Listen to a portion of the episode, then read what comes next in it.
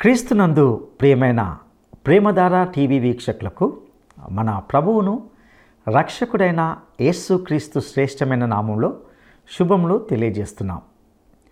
ఈరోజు మనము ఎస్తేరు గ్రంథము ఆరవ అధ్యాయాన్ని ధ్యానించుకోబోతున్నాం. నేటి పాఠంలో ఎన్నో మలుపులతో కూడిన దేవుని అదృశ్య జోక్యాన్ని మనం చూస్తాం.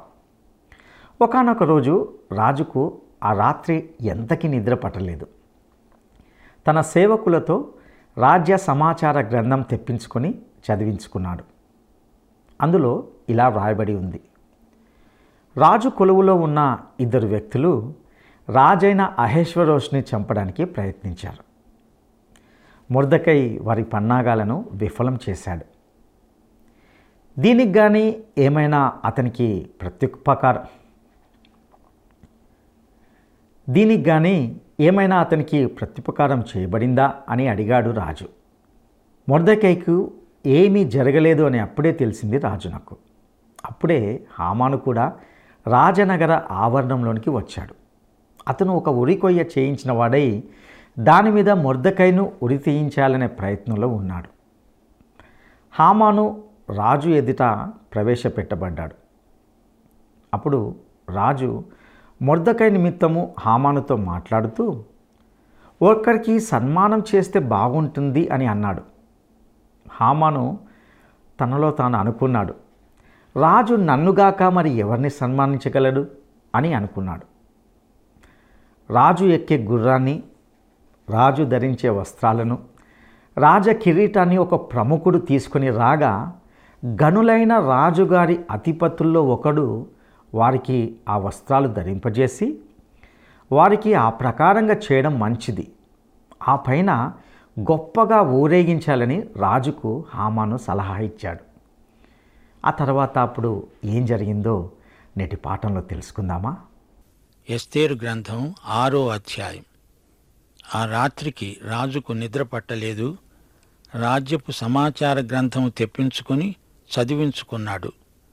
అందులో రాయబడి ఉన్న ఒక ముఖ్య వార్త బిక్తాను తెరేషు అనే ఇద్దరు ద్వారపాలకులు రాజుగారి కొలువులో ఉన్న ఇద్దరు నపుంసకులు రాజైన అహశ్వేరోషును చంపడానికి ప్రయత్నించారు.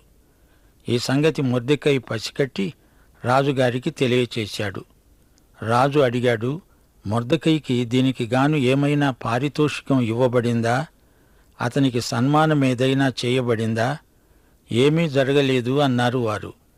అప్పుడే హామాను రాజనగరు ఆవరణంలోకి వచ్చాడు.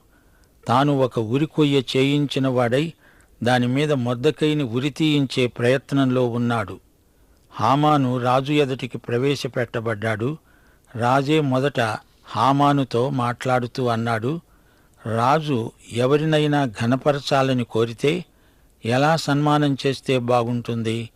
హామాను తనలో తాను అనుకున్నాడు రాజు నన్నుగాక ఎవరిని ఘనపరచగోరుతాడు?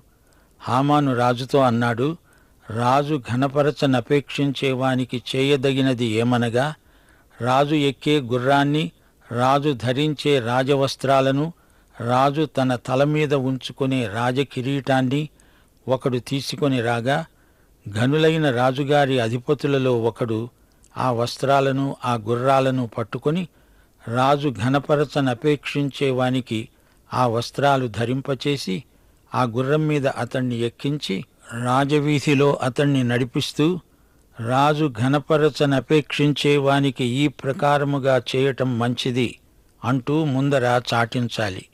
అందుకు రాజన్నాడు నీవు చెప్పిన ప్రకారమే శీఘ్రముగా ఆ వస్త్రాలను ఆ గుర్రాలను తీసుకొని రాజు గుమ్మము వద్ద కూర్చొని ఉన్న యూదుడైన మొద్దెకైకి అలాగే చెయ్యి. నీవు చెప్పిన దానిలో ఒక్కటి విడువక అంతా చెయ్యి. ఇది నా ఆజ్ఞ. ఆ ప్రకారమే హామాను ఆ వస్త్రమును గుర్రమును తీసుకొని మొర్దకైకి ఆ వస్త్రాలను ధరింపచేసి ఆ గుర్రము మీద అతన్ని ఎక్కించి రాజవీధిలో అతణ్ణి నడిపిస్తూ రాజు ఘనపరచనపేక్షించేవానికి ఈ ప్రకారమే చేయటం తగినది అని అతని ముందర చాటించాడు. తరువాత మొర్దకై రాజుగుమ్మము దగ్గరికి వచ్చాడు. అయితే హామాను తల కప్పుకొని దుఃఖిస్తూ తన ఇంటికి త్వరగా వెళ్ళిపోయాడు. హామాను తనకు సంభవించిందంతా తన భార్య అయిన జెరుషుకు తన స్నేహితులందరికీ తెలుపగా అతని వద్ద ఉన్న జ్ఞానులు అతని భార్య అయిన జెరుషు అన్నారు ఎవనిచేత నీకు అధికార నష్టము కలుగుతున్నదో ఆ ముద్దకై యూదుల వంశపు వాడైన ఎడల అతని మీద నీకు జయము కలగదు అతని చేత అవశ్యముగా చెడిపోతావు. ఇంకా వారు మాట్లాడుతూ ఉండగా రాజభటులైన నపుంసకులు వచ్చి ఎస్తేరు చేయించిన విందుకు రమ్మని హామానును త్వరపెట్టారు. సోదరీ సోదరులారా వింటున్నారా? ఆ రాత్రి రాజుగారికి నిద్ర పట్టలేదు. ఆ రాత్రి ఎస్తేరు జీవితం కొత్త మలుపు తిరిగింది. రాజుగారికి నిద్ర పట్టనప్పుడు గత చరిత్రలోని విశేషాలు చదివి వినిపించడం పరిపాటి. ఈ సంఘటనలన్నీ దేవుని సంకల్పసిద్ధికి ఈ విధంగా సమకూడి జరుగుతున్నాయి. మొర్దకై ఆ మధ్య ఒక రోజున రాజసేవకులలో ప్రవర్తిల్లే కుట్రను పసికట్టాడు. వెంటనే ఈ రహస్యం రాజుగారికి చేరవేశాడు. ఈ విధంగా రాజుగారి ప్రాణాన్ని కాపాడాడు. రాజ్యంలో ఇలాంటి హత్యా ప్రయత్నాలు కుట్రలు పారసీక రాజ్యాలలో మామూలే. మొర్దకై తన పెంపుడు కూతుడైన ఎస్తేరుకు ఈ సమాచారం అందించాడు. ఎస్తేరు రాజుగారి చెవిలో ఈ వార్త పడేసింది.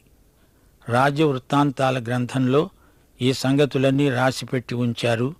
రాజు వింటూ ఊ కొడుతున్నాడు. ఈ వార్త వినడంతోటే రాజుకు ఉద్రేకం కలిగింది. పడుకున్నవాడల్లా రాజు గభాలన లేచి కూర్చున్నాడు. ఆగాగు ఏం చదివావు? మొర్దకై మా ప్రాణం కాపాడి గొప్ప మేలు చేశాడు. అవునా? మరైతే ఈ మొర్దకైకి సన్మానం చేశారా లేదా? చదువు మళ్ళీ చదువు అన్నాడు రాజు. చదువుతున్న రాజోద్యోగి మళ్ళా జాగ్రత్తగా చూచి చెప్పాడు. లేదు మహారాజా మొర్దకైకి ఎట్టి సత్కారము ఎవరూ చేసి ఉండలేదు.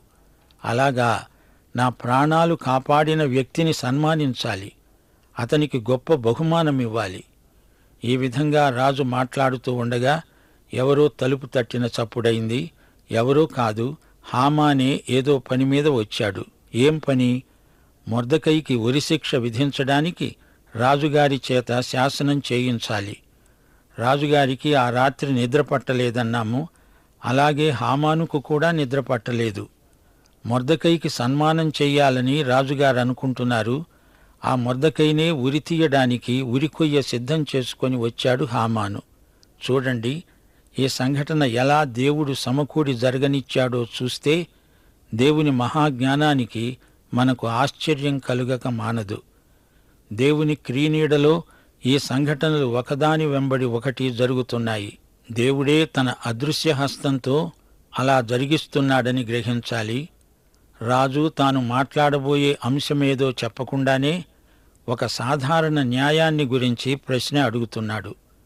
మనకు మేలు చేసిన వానికి చేయదగిన ఘన సన్మానమేమిటి హామాన్ అనుకున్నాడు ఈ సన్మానం నాకే కలగబోతోంది. అందుకే ఈ ఘన సన్మాన విధానం రాజుగారికి చెబుతున్నాడు.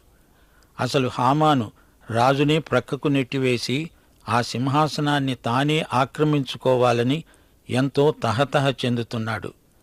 రాజుగారి గుర్రం మీద ఎక్కాలి రాజకిరీటం తన తలపై ధరించుకోవాలి అనే ఆశ అతనిలో ఉరకలేస్తూ ఉంది. ఈ సన్మానం తనకే అనుకుంటున్నాడు హామాను. మొర్దకైకి రాజు సన్మానం చేస్తాడని హామాను కలలో కూడా అనుకొని ఉండడు. రాజుగారు మొర్దకై పేరు చెప్పగానే హామాను ఉలిక్కిపడ్డాడు హామాను మొర్దకైని ఎంతో ద్వేషించాడు. అతన్నే కాదు అతని జాతినంతా నిర్మూలం చెయ్యాలని కుట్రాలోచన చేస్తున్నాడు. మొర్దకైని ఊరేగించటం కాదు అతడిని ఉరికంబం ఎక్కించాలి అని ఉంది హామానుకు. ఇంకేముంది? మొర్దకైకి ఘన సన్మానం జరిగింది. హామాను విషాదవదనంతో ముఖం కప్పుకొని ఇంటికి వెళ్ళిపోయాడు. అపవాదికి అపజయం సిగ్గు. యేసు ప్రభువుకు జయం దిగ్విజయం. హామాను భార్య అంది నేను చెప్పలేదా?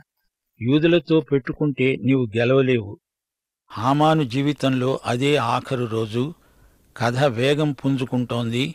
ఇంతలో తలుపు తట్టిన చప్పుడు రాజభటులు అంటున్నారు ఆమానుగారు రాణిగారు విందుకు వేళ అయింది తమరిని వెంటనే వచ్చేయమంటున్నారు. ఆమానుకు ఈ విందు విషయంలో ఇంతవరకు ఎంతో ఉత్సాహం ఇప్పుడు నీరసం వచ్చేసింది. విందుకు కొంచెం ఆలస్యంగా వెడుతున్నాడు. పాఠం ఇంతటితో సమాప్తం.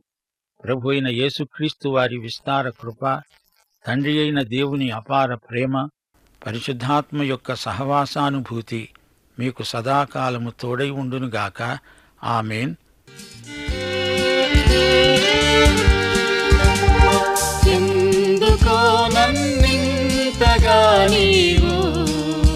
ప్రేమించితివో దేవా? అందుకో పాత్ర. అల్లెలూయా ఏ సయ్యా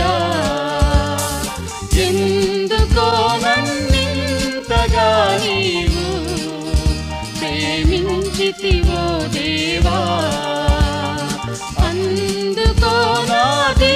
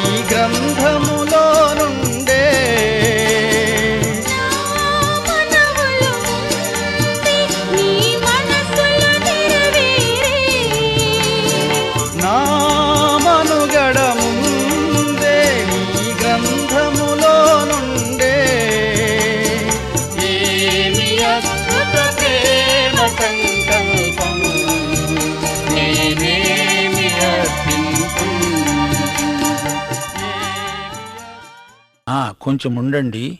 ఎస్తేరు శ్రవ్య నాటిక మొదటి భాగం వినండి.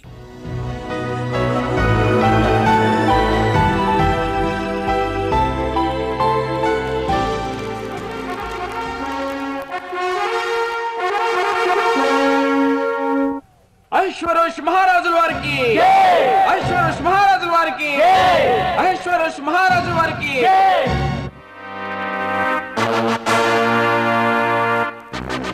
సభాసదులారా ఆసీనుల కండు మహారాజుల వారు చిరంజీవిగునుగాక మ్మ్. మహామంత్రి మన రాజ్య విశేషములను తెలుపుము. చిత్తం మహారాజా మన కోట రహదారిలో నదిపై నిర్మించిన వంతెన కూలిపోయినదని తెలుపుటకు చింతిస్తూ ఉన్నాం. మహామంత్రి వెంటనే వంతెన కూలిపోటకు తగిన కారణమేమియో విచారించుము. చిత్తం మహారాజా. ఈ రాజాజ్ఞకు ఎవ్వరూ ఎదురు చెప్పటానికి వీల్లేదు. చిత్తం మహాప్రభు.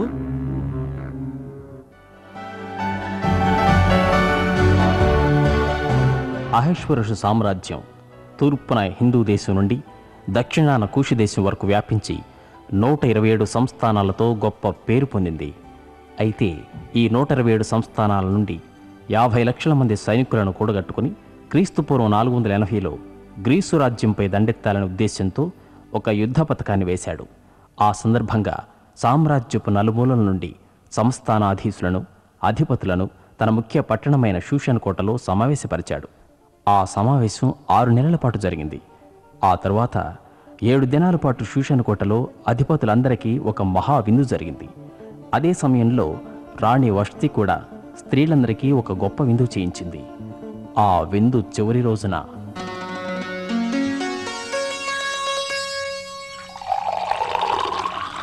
త్రాగండి త్రాగండి.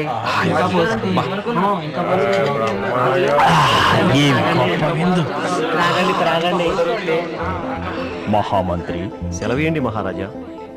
ఇంత శోభాయమానంగా అలంకరింపబడిన ఈ శూషన్ పట్టణం ఎంత అందంగా ఉంది కదూ? అవును మహారాజా. పారసీక మాధ్య దేశాల నుండి వేంచేసిన ఇటువంటి పరాక్రమశాలులు ఇంతటి ఘనులు సంస్థానాధిపతుల సన్నిధిలో తమ మహిమగల రాజ్యైశ్వర్య ప్రభావములు మహాత్యాతిశయ ఘనతలు కనపరచటం తమ తరానికే తలమానికం మహారాజా. బళి బళి బళి బళి లెస్స పలికితివి. ఇక తమరి కోటలోని తోట ఆవరణం అత్యంత రమణీయం.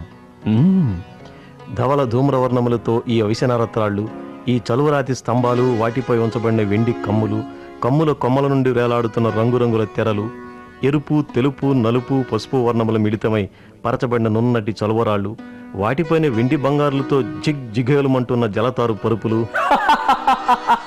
మహారాజా! మహామంత్రి! ఈ రోజు ఈ రోజు నా మనసు ఎంతో సంతసముగానున్నది. అవును మహారాజా.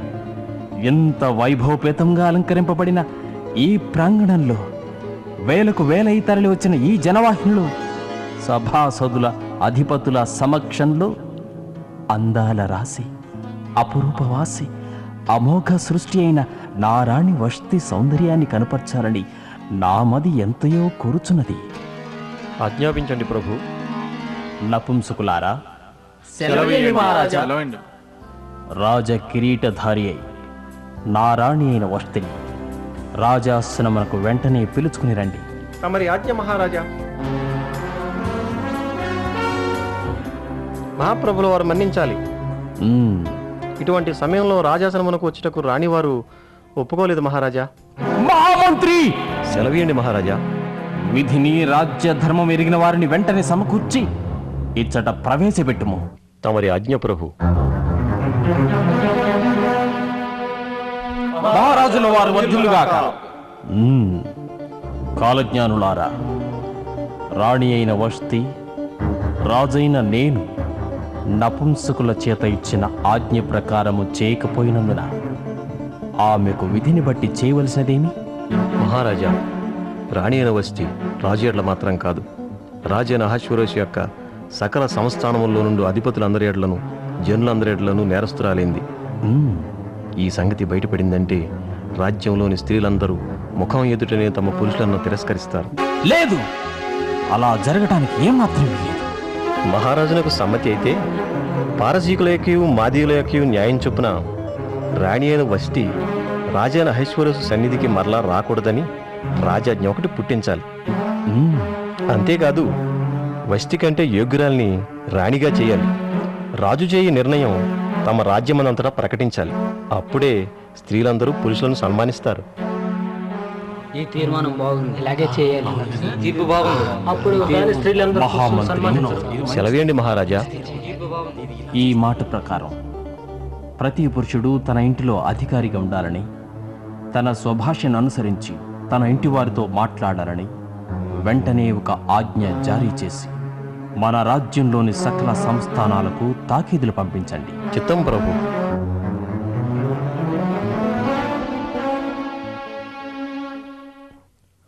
అలా రాణి అయిన వస్తిని పదవి నుండి తొలగించిన అనంతరం కొంతకాలం పిదప క్రీస్తు పూర్వం నాలుగు వందల ఎనభైలో అశ్వరోషు తాను సమకూర్చిన యాభై లక్షల సైన్యంతో గ్రీసు దేశం మీద దండెత్తాడు.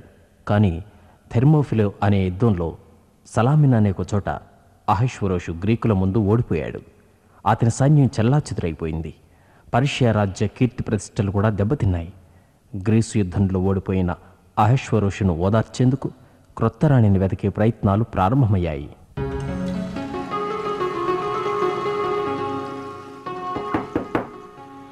ఎవరు బాబు మీరు? ఏం కావాలి? మేము రాజుభటులం. ఈ పర్షా సామ్రాజ్య నలుమూలల నుండి రాజుగారి కొరకు సౌందర్యవంతులైన కన్యకలను సమకూరుస్తున్నాం. మీ ఇంట్లో ఎవరు లేరా? ఇలా రాజుగారి కొరకు అందమైన కన్యకలను వెతుకుతున్న సమయంలో మొద్దెకై అతి గారాభంగా పెంచుకున్న యువతి హదస్సాను ప్రోత్సహించి రాజుగారి కొరకు ఏర్పాటు చేయబడిన అందాల పోటీకి పంపించాడు. హదస్స ఆ అందాల పోటీకి సంసిద్ధురాలైంది. పోటీలో నిలిచింది ప్రథమ శ్రేణిలో గెలిచింది. అహశ్వరోషు రాజుకు రాణిగా ఎన్నికై రాజుగారి పిలుపుకు పాత్రురాలైంది. హదస్సా ప్రభుల వారికి నా ప్రణామములు. మీ దయను పొందిన నేను ధన్యురాల్ని. హదస్సా. నీ సౌందర్యం నీ రూపము నీ గుణము మమ్మల్ని ఎంతగానో ఆనందింపు చేశాయి. దుఃఖాంధకారములో మునిగి ఉన్న మమ్మల్ని వెలిగింపచేశాయి అందుకే ఇక నుండి నీ పేరు హదస్సా కాదు ఏస్తేరు. ధన్యురాలని ప్రభు. సభాసదులారా సంస్థానాధిపతులారా మా మనస్సులను రంజింపచేసి మా హృదయాన్ని వెలిగింపచేసిన ఈ ఎస్తేరుకు రాజ్య కిరీటాన్ని అలంకరిస్తున్నాం పట్టపురాణిగా నియమిస్తున్నాం. ఇస్తే రాణి వారికి! మహారాణి వారికి! ఇస్తే రాణి వారికి!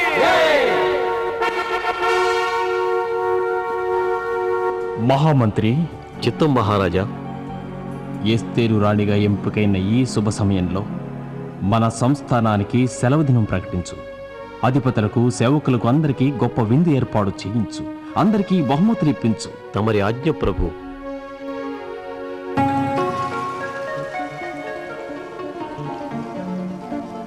అమ్మా ఇస్తేరు నాన్నా. రాజుగారి అంతఃపురంలో కుట్ర జరుగుతున్నట్టు తెలిసింది. ఈ విషయాన్ని వెంటనే రాజుగారికి తెలియపరచు. ఏమిటిది నాన్నా? ద్వారపాలకులైన బిక్తాను తెరిషు రాజుగారిని చంపడానికి ప్రయత్నం చేస్తున్నారు. ఈ విషయాన్ని ఇప్పుడే రాజుగారికి తెలియజేస్తాను. నాన్న మీరు మాత్రం జాగ్రత్తగా ఉండండి.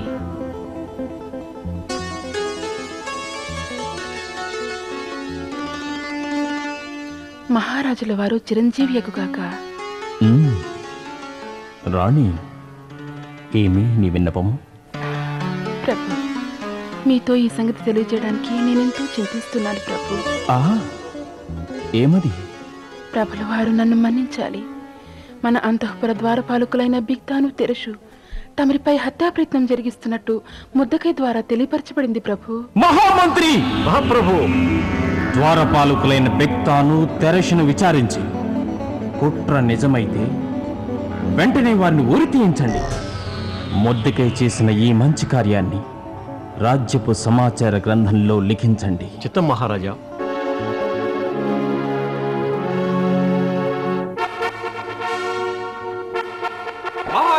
వారు మహారాజుల వారు. సభాసదులారా ఈరోజు మన రాజ్య ప్రధానమంత్రి అయిన హామానును ఘనపరిచి తన పీఠాన్ని అధిపతులందరికంటే హెచ్చించటానికి ఎత్తు చేయటానికి మేమెంతో సంతసించుచున్నాము. ధన్యుణ్ణి మహాప్రభు. ఈ రుణాన్ని నా జీవితంలో ఎప్పటికైనా తీర్చుకుంటాను.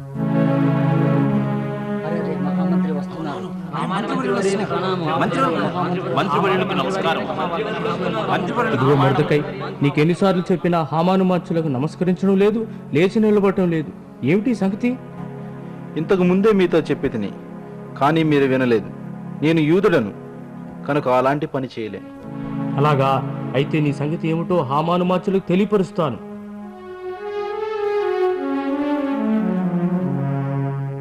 మంత్రివర్యులు హామాను గారికి మా నమస్కారములు.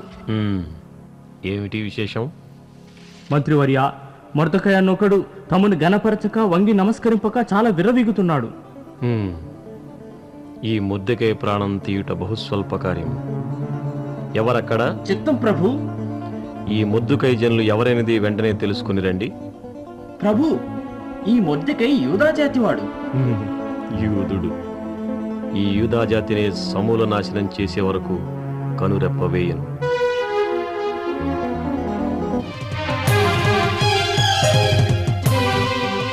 అలా యూదుడైన ముద్దకైన మాత్రమే కాదు యూదాజాతంతటిని సంహరించాలని పగబూరిన హామాను ఎన్ని పన్నాగాలు పన్నాడు ఎన్నెన్ని ఎత్తుగడలు వేశాడు ఆ తరువాత ఏం జరిగింది? ఈనాటిక చివరి భాగంగా ఎస్తేరు గ్రంథం ముగింపు కార్యక్రమంలో వినవచ్చు.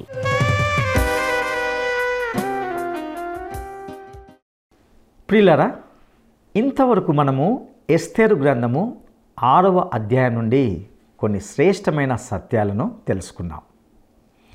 ఎస్తేరు గ్రంథంలో ఒక్కొక్క సన్నివేశము ఎంతో ఆసక్తికరంగా కనిపిస్తున్నాయి.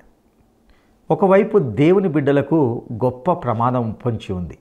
అయితే దేవుని అదృశ్య హస్తము ఆయన ప్రణాళిక నెమ్మదిగా అమలు చేయబడుతున్నట్లుగా చూశాం. హామాను ఒకటి ఆలోచిస్తే దేవుడు దానిని మరొక విధంగా మారుస్తున్నట్లుగా చూశాం. శత్రువు తన అహంకారముతో దేవుని ప్రజలను నిర్మూలించడానికి ప్రయత్నిస్తే దేవుడు తన ప్రజల ఎడల శ్రద్ధ కలిగి తన ప్రజలను కాపాడుతూ వస్తున్నాడు. ఇదే దేవుని గొప్పతనం. దేవుడు ఎంతటి పరిస్థితినైనా ఒక్కసారే మార్చేయగలడు.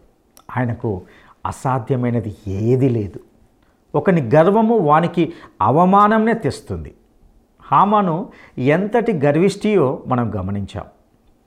అయితే అతని గర్వము అతని నాశనానికి నడిపిస్తూ ఉన్నది ప్రియ సహోదరుడా సహోదరి నీ పరిస్థితిని మార్చగలడు దేవుడు. ఇక నా పని అయిపోయిందని నీవు కృంగిపోనవసరం లేదు. దేవుని జోక్యం ఎప్పటికీ నీకు విజయాన్నే కలగజేస్తుంది. మురదకై వలె దేవుని బలిష్టమైన చేతి క్రింద దీనంగా ఉండడం నేర్చుకోవాలి. అటి కృప దేవుడు మీకు దయచేయునుగాక. దైవాశిస్సులు.